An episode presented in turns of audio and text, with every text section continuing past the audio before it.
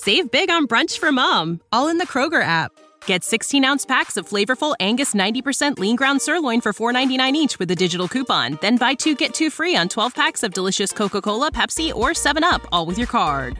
Shop these deals at your local Kroger today or tap the screen now to download the Kroger app to save big today. Kroger, fresh for everyone. Prices and product availability subject to change. Restrictions apply. See site for details. He wasn't just some academic guy or some like fancy poet guy just talking shit about society. Like he was living through that same things. Like he was everything he was talking about, he was like experiencing that.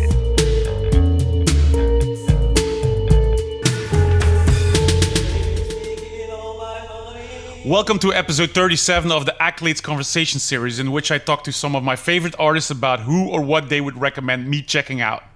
Make sure to subscribe or hit that like button. In this episode, I'm talking to Philadelphia rapper lojii, whose gritty incantations and smoky delivery has been heralded by Bandcamp, Spotify, The Fader, Complex, Low End Theory, Gilles Peterson, and more. lojii's kinetic avant-garde raps confidently pass through sparse flavors of boom bap, house, electronica, grime, trap, and punk. I spoke to lojii about Gil Scott Heron, an American soul and jazz poet, musician, and author known primarily for his work as spoken word performer in the 1970s and 1980s. His collaborative effort with musician Brian Jackson featured a musical fusion of jazz, blues, and soul, as well as a lyrical content concerning social and political issues of the time. Delivered in both rapping and melismatic vocal styles by Scott Heron. His own term for himself was bluesologist, which he defined as a scientist who is concerned with the origin of blues.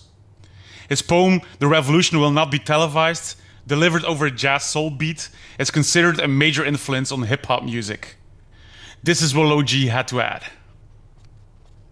The person I'm going with is Gil Scott Heron what really sticks with me about him was, you know, just beyond the how legendary his words are and how powerful his poetry is and how often sampled it is and just the big touch he had on the world with his work. At the time he was alive, he basically was regarded as the voice of a generation, or at least maybe a little after his prime came. But either way, as of today, he's regarded as like the voice of a generation at that time. Beyond all that, I just love how real of a person he was. You know what I mean? He wasn't like a star in the stereotypical sense. He wasn't like in the interviews or at all the shows with a bunch of crazy expensive clothes on or wearing all this wild jewelry or just in a whole getup. It just didn't really feel like he was putting on an act. Like you could tell he was performing the poetry and trying to connect with the audience and get the message across, but it didn't feel like this gimmick or this act he was putting on for the sake of showbiz. His whole energy was just about finding therapy and expressing the ugly truths that black people face in a country like America every day.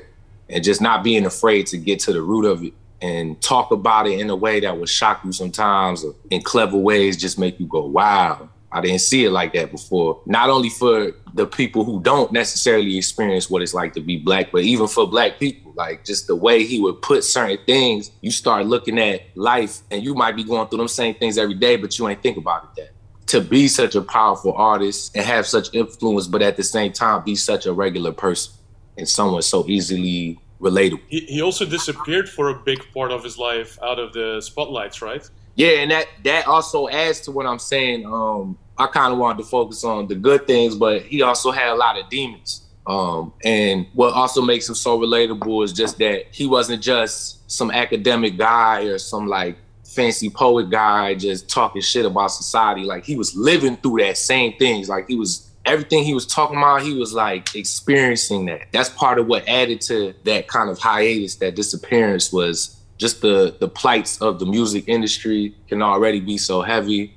Being a black man in America can already be so heavy, especially at the time he was doing his thing at. It was even more intense. Was he seen in the beginning, like when hip hop was forming in the early '80s? Do you know that if he was already seen back then as as one of those pioneers, or did that come later? You think? I'm curious about that actually, but he's definitely over here regarded as one of the godfathers of rap for sure. Mm-hmm. Just the style and the prose he was choosing and the ways he was coming off in his music and over the drums and just different musical elements he had on the early like more poetry records because he went through a whole era where he just started singing. Um, him and Brian Jackson was like Winter in America and things of that nature. But like you know, some of the earlier ones like Conversations on 125th, you know, he just talking. And there's music there, but the emphasis definitely just him talking, and it's definitely just raps if for somebody like there's probably not that many people that don't know who he is but what song would you start with when it comes to his catalog? I think for the most basic listener if you not if you want to just like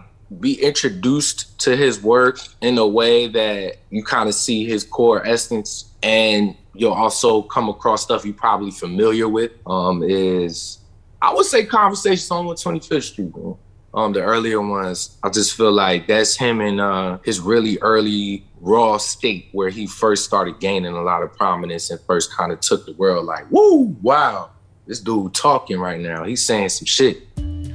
Thanks, lojii, for this conversation. And uh, on to next week in episode 38, where I'm talking to singer songwriter Molly Burch about actress Lynn Carlin. Uh, if you want to have more information about my book, Accolades, please go to craterecords.be slash accolades.